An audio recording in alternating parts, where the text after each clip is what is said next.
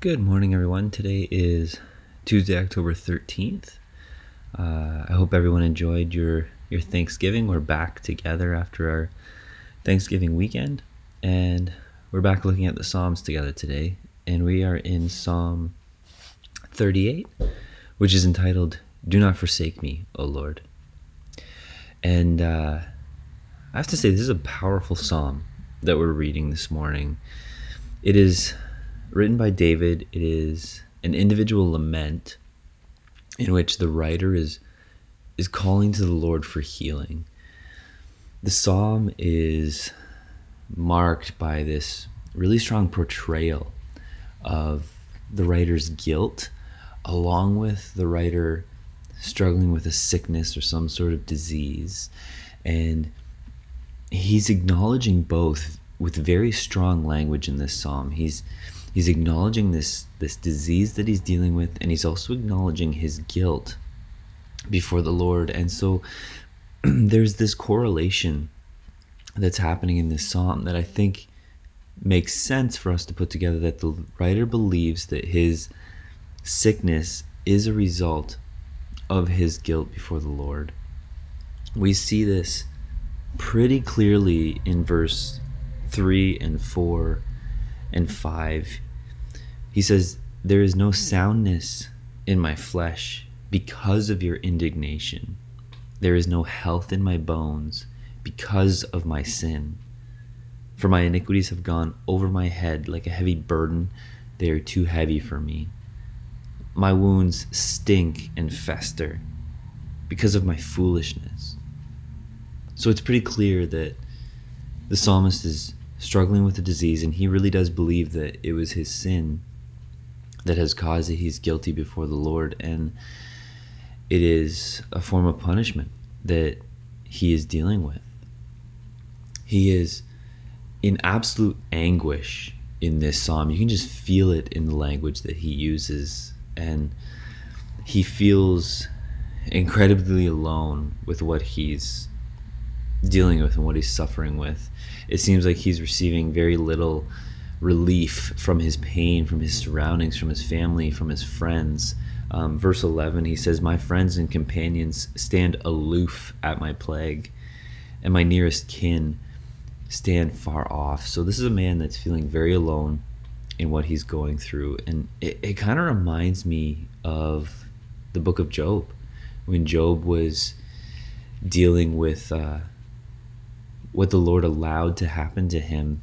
He had his friends around him, but his friends were absolutely no help. And Job was having to suffer through uh, everything alone. And even his own wife was telling him, Forsake the Lord, like forget about it. And Job was holding fast to God in the midst of it. So this is just denoting there, there can be a deep loneliness when we're going through an affliction and we're going through a time of trial, whether it's caused by our own sin or whether it is something that the Lord saw fit to allow us to walk through. Um, but this this psalm does highlight the fact that we actually something that we talked about on Sunday, which is the fact that sin or sickness can be a result of sin. Um, it would be foolish for us to to try to judge this in another person. It would be foolish for us to look at someone who is struggling with a sickness and try to determine whether it's God's punishment for sin or it's a trial that they're having to walk through because God saw fit to have them walk through it. But we should understand eh, for our own lives that at times the sickness that we struggle with is a result of our own sin.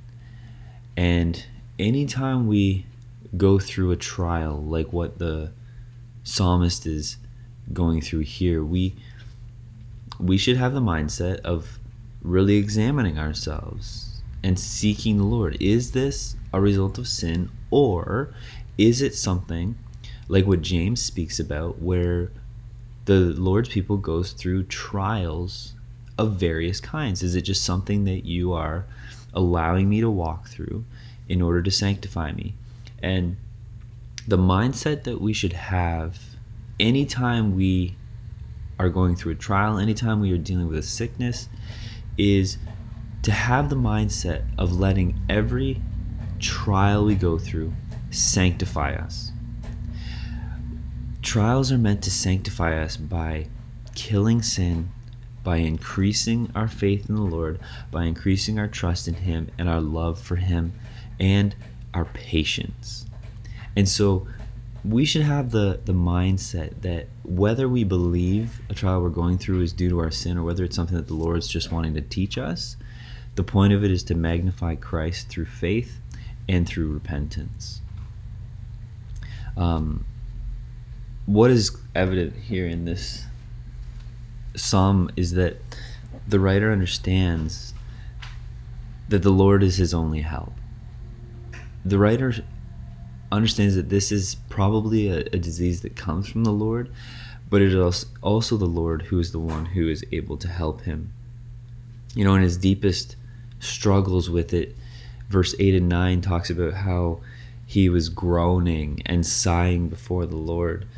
Verse 8 says, I am feeble and crushed. I groan because of the tumult of my heart. O Lord, my longing is before you. My sighing is not hidden from you. So, this anguish that he's feeling um, is leading him to this groaning. He doesn't know how to express what he's feeling, but he's trusting, even in the midst of that, that the Lord is understanding his groaning, the Lord is understanding his sighing. And um, that's a really good comfort for the people of God that even when we cannot find the words to say, the Lord understands the groanings that are coming from us and the the sighings and just the the heavy burdens that we're carrying. And the psalmist there's two different points in this psalm where the psalmist finds the words and prays to the Lord and remembers that whether it was an affliction from the Lord because of sin or whether it was a trial he wanted him to walk through, the Lord is the one who can vindicate him, and the Lord is the one who can uh, deliver him from it. And so he doesn't turn from the Lord in anger, he presses in to the Lord in faith. In verse 15 and 16, he says, But for you, O Lord, do I wait. It is you, O Lord my God, who will answer. For I said, Only let them not rejoice over me, who boast against me when my foot slips. And in verse 21, he says, Do not forsake me, O Lord. O my God, be not far from me.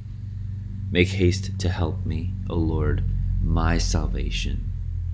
So the writer very clearly is understanding that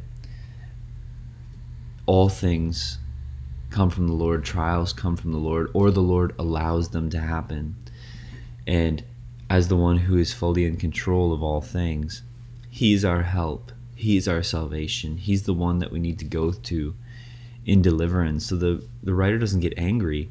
He recognizes the sovereignty of God in the midst of this. And and that's a difficult thing to do, but that is something that all of us need to do when we go through difficult times we need to recognize the sovereignty of God and we need to trust that He is for us and that He works things for our good. And we need to continue to pursue Him, knowing that He's where our answer is going to come from, He's where our deliverance is going to come from. Uh, he is our one and only hope.